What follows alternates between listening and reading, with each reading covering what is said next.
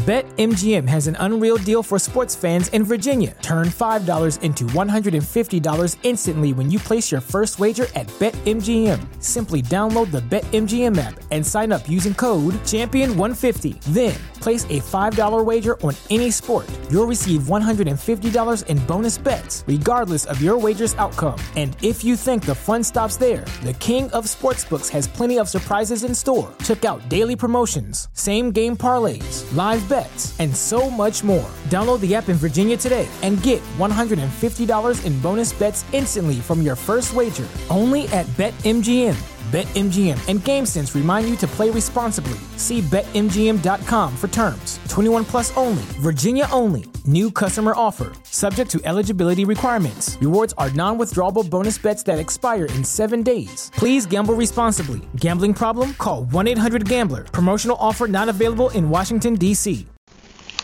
The Adventures of Roderick Random by Tobias Smollett. Chapter 1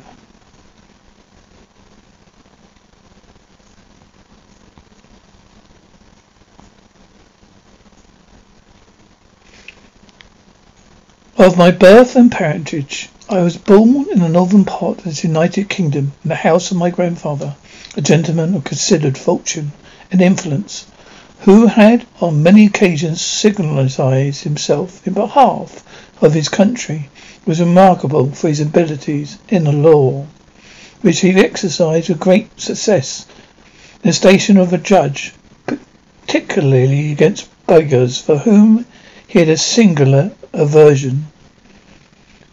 My father, his youngest son, falling in love with a poor relation who lived with the old gentleman in quality of a housekeeper, espoused her privately as the first fruit of that marriage. During the pregnancy, a dream composed my mother so much that her husband, tired of her uh, importunity, at last consulted a Highland seer, whose fable interpretation he would have secured beforehand by a bribe, but found him incorruptible. She dreamed she was was delivered of a tennis ball, which the devil, too, to her great surprise, acted a part of midwife. Struck so forcibly with a racket that it disappeared in an instant, she was for some time inconsolable for the loss of her offspring when all of a sudden she beheld it return with equal violence, enter the earth beneath her feet, whence immediately sprang up a goodly, goodly tree covered with blossoms, the scent of which operated so strongly on the nerves that she awoke. The attentive sage, after some deliberation, assured my parents their firstborn be a great traveller. He will undergo many dangers and difficulties, and at last return to his native land he would flourish in happiness and reputation. How truly this was foretold will appear in the sequel. It is not long before some officious person informed my grandfather of certain familiarities that passed between his son and the housekeeper, which alarmed him so much. A few days after, he told my father it was high time for him to think of settling. He had provided a match for him, to which he could, in justice, have no obligations objections.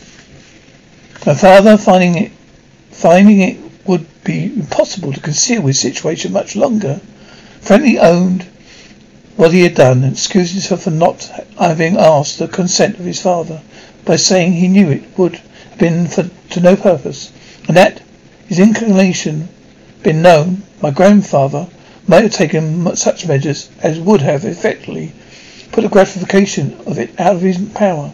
He added that no expectations, that no exceptions could be taken to his wife's virtue, birth, beauty, and good sense. As for fortune, it was beneath his care. The old gentleman, who kept all his passions set one excellent order, heard him to an end with great temper, and then calmly asked how he proposed to maintain himself and spouse. He replied he could be in no danger of wanting while his father's tenderness remained, while he and his wife should always cultivate with the, old, the utmost veneration. He is per- persuaded his allowance would be suitable to dignity and circumstances of his family, to vision already made for his brothers and sisters who are happily settled under his protection. Your brothers and sisters, said my grandfather, do not think it beneath them to consult me in an affair of such importance as matrimony. Neither, I suppose, would you like, I suppose, would you have omitted that piece of duty? You have not some secret fund in reserve to comfort of which I leave you, with desire that you will this night seek out another habitation for yourself and your wife and wife, whither in a short time I send you an account of the expense I have been at your education.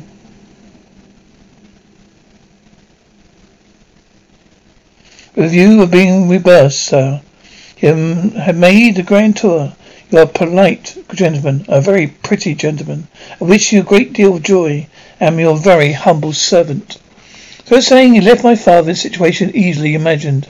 However, he did not long hesitate, but being perfectly well acquainted with his father's position, he said not, he did not doubt that he was glad of his pretense to get rid of him, of his laws being in, as variable as the laws of Medes and Persians. He knew it would be to no purpose to tempt him by prayers and entreaties. So without any further application, he betook himself with his disconsolate bedfellow to a bed to a farmhouse where an old servant of his mother dwelt.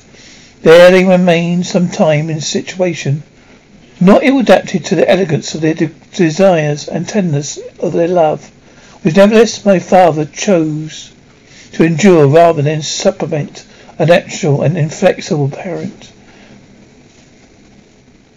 But my mother, foreseeing the inconveniences to which she must have been exposed, has had she been delivered in this place, and her pregnancy was very far advanced, without communicating a design to her husband, then disguised the house of my grandfather, hoping that her tears and condition move into compassion, console him to an event which was now incredibly past.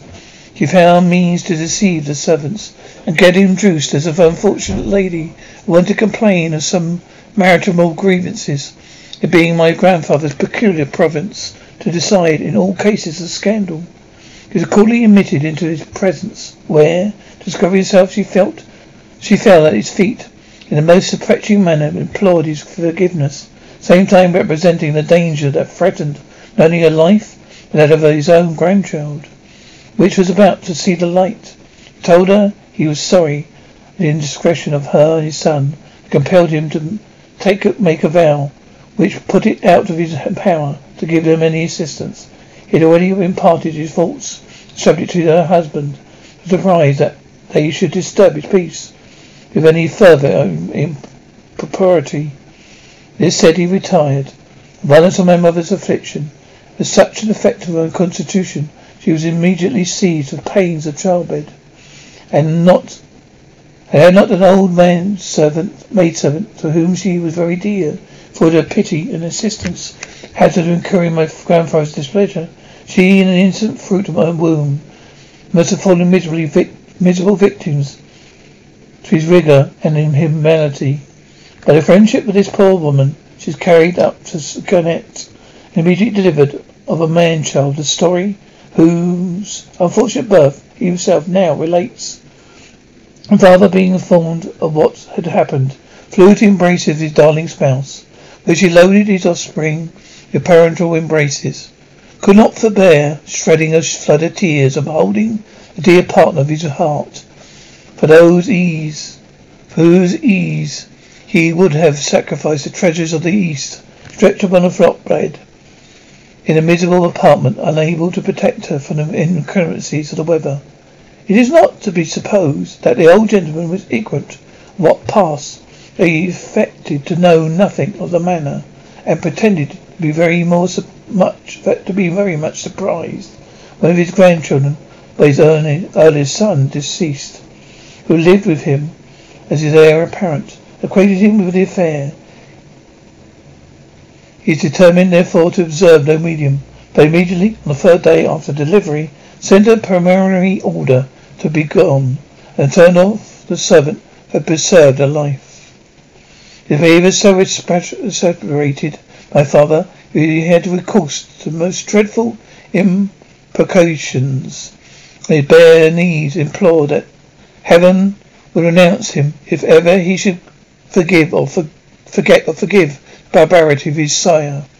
The injuries which his unhappy mother received for removal in such circumstances, the want of necessaries were where she lodged together with her grief anxiety of mind, soon threw her into a languishing disorder which put an end to her life.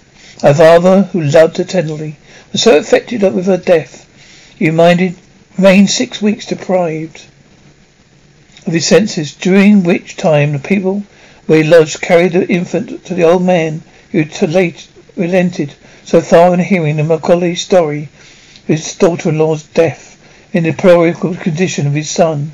As to send the child to nurse, he ordered my father to be carried home to his house, where he soon recovered the use of his reason. Whether this hard-hearted judge felt any remorse for his cruel treatment of his son and daughter, or which is more probable, was afraid his character would suffer in the neighbourhood, he professed great sorrow for his conduct to my father, whose delirium was succeeded by profound melancholy and reserve. At length he disappeared, notwithstanding all imaginable quarry, could not be heard of a circumstance which confirmed most people in the, the opinion of his having made away with himself in a fit of despair. How I understood the peculiars of my birth appear in the course of these memoirs.